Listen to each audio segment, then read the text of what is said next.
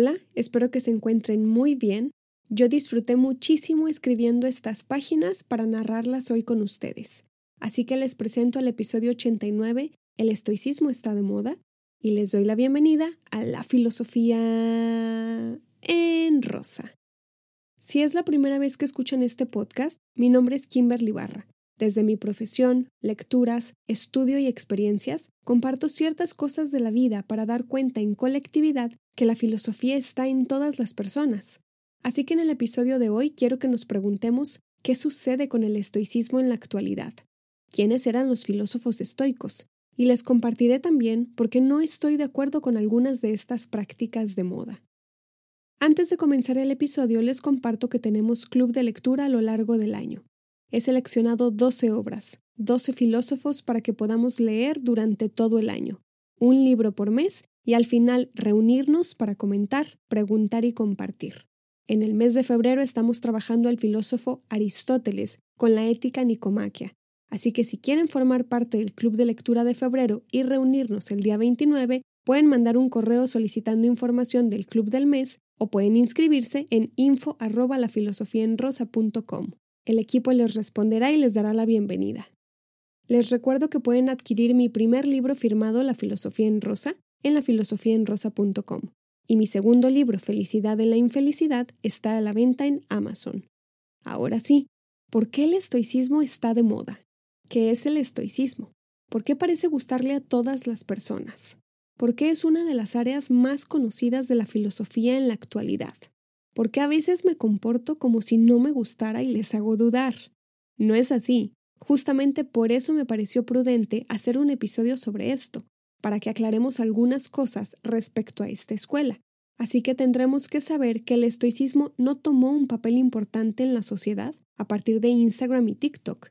Tampoco se puso de moda a mediados del siglo pasado con las guerras mundiales. El estoicismo es una práctica de vida que comenzaron algunos filósofos hace miles, miles de años. El primero de ellos fue Zenón de Sitio, aproximadamente en el siglo III Cristo. Ya tengo un episodio sobre este tema que escribí y narré hace mucho. Es el episodio 12 y se llama Disciplina estoica. Pueden ir a escucharlo también. El estoicismo no fue la única escuela que ponía en práctica ciertas cuestiones éticas y existenciales en aquella época. Hubo otras que fueron y siguen siendo muy conocidas, y de todas ellas tengo un episodio. Les comparto para que tomen nota. Otra práctica fue el cinismo, episodio 3 titulado Libertad en el cinismo. Otra fue el hedonismo racional o epicureísmo, episodio 30 titulado El jardín del placer. Y otra fue el escepticismo, episodio 42 titulado Indiferencia escéptica. Me parece importante mencionar que en la época antigua no era el estoicismo la única forma de actuar, de vivir. Había otras, y todas tienen alguna riqueza simbólica que podemos conocer. Por el nombre de este episodio, continuamos pues hablando sobre estoicismo. Al morir Zenón de Sitio, el fundador de esta escuela, otras personas se hicieron cargo de ella, Cleantes y Crisipo. Todo esto en la época antigua y clásica. Luego murió Crisipo y Diógenes de Babilonia continuó los estudios. Luego le siguieron Posidonio y Panecio en el punto más importante del helenismo, que fue durante el imperio de Alejandro Magno, discípulo del filósofo Aristóteles. En ese momento, el estoicismo creció muchísimo y se expandió, llegando luego del triunfo de Roma sobre Grecia a los filósofos Séneca, Epícteto y Marco Aurelio. He reconocido posturas estoicas en el filósofo moderno Descartes, también lo he leído en Spinoza, a esto me refiero cuando digo que el estoicismo es genial, pues muchos filósofos a lo largo de la línea histórica, aunque quizá no lo han escrito textual y directamente en sus obras, han vivido de manera estoica. La importancia del estoicismo es que mientras no podamos controlar lo que sucede a nuestro alrededor, podemos controlar nuestras acciones sobre nuestros pensamientos y emociones de aquello que está sucediendo. ¿De qué trata el estoicismo? Incluso en mi segundo libro dediqué gran parte de dos capítulos en referencia a la felicidad desde esta escuela. El estoicismo principalmente busca la práctica de la no perturbación. Es decir, la vida tiene altas y bajas, tiene una escala de colores, no todo es blanco y negro, tiene sucesos que no siempre vamos a controlar. El estoicismo busca que aquello que no podemos controlar no nos haga perder la cordura, y que aquello que sí podemos controlar tampoco nos haga perder la cordura. El estoicismo busca una práctica de vida hacia la ataraxia, es decir, la ausencia de perturbación. Y ante esto, en un momento les diré las razones por las cuales me encanta, pero también las razones por las que no soporto algunas modas. Con la búsqueda de la ataraxia, de la no perturbación, estas escuelas trataban de tener una vida equilibrando el cuerpo y la mente. No solo los estoicos, también los hedonistas racionales y los escépticos lo hacían. Y a todo esto, ¿de qué trata el estoicismo en la actualidad? Pues también busca la no perturbación, también busca el equilibrio entre los pensamientos de la mente y las acciones del cuerpo. La filosofía estoica pertenece a la ética porque trata de costumbres colectivas, de nuestro comportamiento individual siendo practicado en lo social. Es como nuestra sombra, siempre ahí, existiendo, siguiéndonos, vigilándonos. La ética siempre es parte de nosotras porque nos observa el comportarnos en nuestros círculos sociales. Así que la práctica del estoicismo tiene muchas cosas favorables en nuestra vida y también provoca que si no nos educamos, hagamos una práctica errónea, como pensar que ser estoico es meternos a un cubo de agua con hielo y tolerar dos minutos ahí y listo. No, eso no es estoicismo. Es una pequeñísima parte de enseñarle al cuerpo a tolerar ciertas situaciones extremas a través de nuestra mente.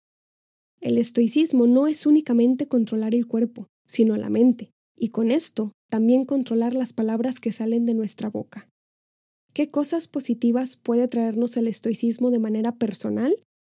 Si entendemos que el estoicismo busca la sensación de la no perturbación, de sentirnos en tranquilidad, podemos practicar la indiferencia ante muchas cosas que no están en nuestro control, y cuando somos indiferentes en la individualidad, pues claramente no nos afectarán otras personas. Pero como todo, si llevamos la indiferencia a un exceso, terminamos siendo animalitos de obediencia y entonces eso no es estoicismo. ¿Qué tenemos que buscar en la imperturbabilidad? La razón, el pensamiento. Y si personalmente buscamos la ataraxia en nuestro cuerpo y en nuestra mente, pues buscaremos practicar la tranquilidad y trataremos de no perder el control cuando recibamos una mala noticia, así como no perder el control cuando recibamos una buena. Con esto entendemos que el estoicismo personal nos puede ayudar a equilibrar nuestra mente y nuestras acciones. Ni desbordarnos, perder el control y querer morir si muere un ser amado, ni desbordarnos, perder el control y querer ser lo más importante si ganamos un premio, la lotería, el trabajo de nuestros sueños o X cantidad de seguidores, que no soporto esa palabra, en las redes sociales. Estoicismo. Controlarnos emocional, racional y físicamente. ¿Qué otra cosa positiva puede traernos la búsqueda de la ataraxia a través del estoicismo? Desde tener una rutina sana de sueño, en nuestra alimentación, en nuestro ejercicio, en nuestro pensamiento, en nuestra manera de tratar a nuestro cuerpo, a nuestra mente, al resto de personas aparte de nosotras, eso es sumamente positivo en colectividad, porque ahí estaríamos hablando de una vida estoica, disciplinada, lo que platiqué en el episodio 12 hace unos años. La práctica del estoicismo nos ayuda mucho en nuestro análisis personal, pues antes de actuar impulsivamente podemos tomar una pausa, un respiro, pensar en esa situación que nos está perturbando, ya sea buena o mala. Podemos pausar para pensar en la emoción que estamos sintiendo, ya sea en alguna discusión con otra persona, en un accidente, tanto en lo que consideramos malo como en lo que consideramos bueno. ¿Les gusta mucho una persona? Practiquen el estoicismo. Dejen de idealizarla, que no les perturbe la emoción tan bonita que están sintiendo en este momento y créanme, el estoicismo practicado de manera personal nos enseña a tener un mejor control de nuestro cuerpo y de nuestra mente. De nuestro cuerpo, porque buscamos cuidarlo más desde el equilibrio. Buscamos cuidar nuestra alimentación, nuestro sueño, hacer ejercicio. Aprendemos a cuidarlo incluso con nuestra mente. ¿Por qué? Porque nos calmamos, tomamos un respiro, y entendemos todo de manera diferente. El estoicismo es mucha introspección y mucho control, lo cual me parece personalmente algo fascinante, pero que el estoicismo sea muy conocido y se ponga de moda en la actualidad es molesto porque, en primer lugar, usan lo que les conviene, como meterse al hielo y sentirse guerreros estoicos por eso. No, no es suficiente.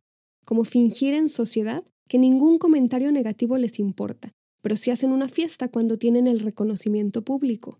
No, no es suficiente. Eso tampoco es estoicismo.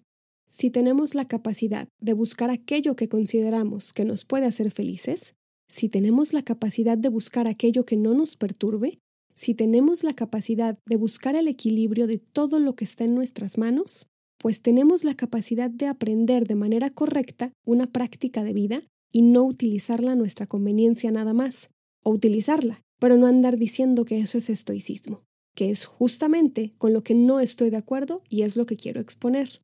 Leamos más. Tenemos que leer, informarnos, buscar el conocimiento para que nuestras prácticas tengan sentido desde la teoría que creemos que practicamos. Es importante guiarnos por nuestra razón. Es maravilloso que nos guste, en este caso, el estoicismo. Es genial que queramos tener mejores prácticas de vida, que queramos ser felices, que queramos darle sentido a una vida que en realidad no lo tiene si no accionamos. Pero siempre es importante saber el fundamento, la raíz de nuestra razón. Si no lo hacemos, podemos extremar nuestros pensamientos, nuestras acciones, y entonces no estamos en equilibrio. Y si no equilibramos, no podemos decir que practicamos el estoicismo. Porque no, el estoicismo no es fingir que siempre somos fuertes. El estoicismo no es fingir que podemos con todo, Hablemos de ejemplos y las diferencias de lo que sucede cuando nos educamos en el estoicismo, tanto en lo individual como en lo colectivo. ¿Les parece? Primer ejemplo, la disciplina. Si equilibramos nuestra vida buscando ser personas disciplinadas con nuestro propio cuerpo y nuestra propia mente, estaremos buscando la ataraxia desde el estoicismo. Eso en lo personal puede ser fructífero, pero ¿qué pasa con lo social? Disciplinemos a toda una sociedad desde un pensamiento. Ya estamos hablando de ideologías. Y cuando esas ideas de una sola persona o de un grupo se esparcen como hongo en la humedad hacia una colectividad que no se educa, simplemente obedece, no estamos hablando de estoicismo. Estamos hablando de una sociedad que obedece, atiende, se disciplina y suceden cosas como genocidios, holocaustos, evangelizaciones. Vamos a otro ejemplo. Si yo como persona Kim. Pongan su nombre y quiten el mío. Intento no perturbarme. Si alguien me dice una ofensa o un halago, no me perturbo. Si recibo una buena o mala noticia, trato de no perturbarme porque quiero tranquilidad. Es cierto que estaremos buscando la taraxia a través del estoicismo, ¿verdad? Pero ¿qué sucede cuando eso es colectivo? Cuando en sociedad no nos perturbamos por lo que sucede. Bueno, pues el maldito sistema hace lo que bien le da la gana porque las personas no diremos nada en nuestra no perturbación, y lo estoy entrecomillando.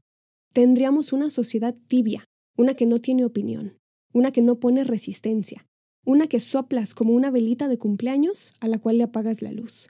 ¿Crees en las injusticias, las violaciones de derechos humanos? ¿Crees en las aberrantes acciones del cerdo sistema político? ¿Y en sociedad qué hacemos?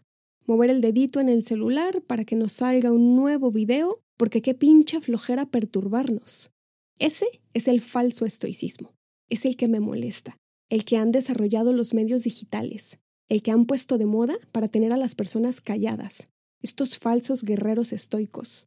Guerreros de dónde carajo, si agachamos la cabeza y aceptamos todas las porquerías que el sistema da.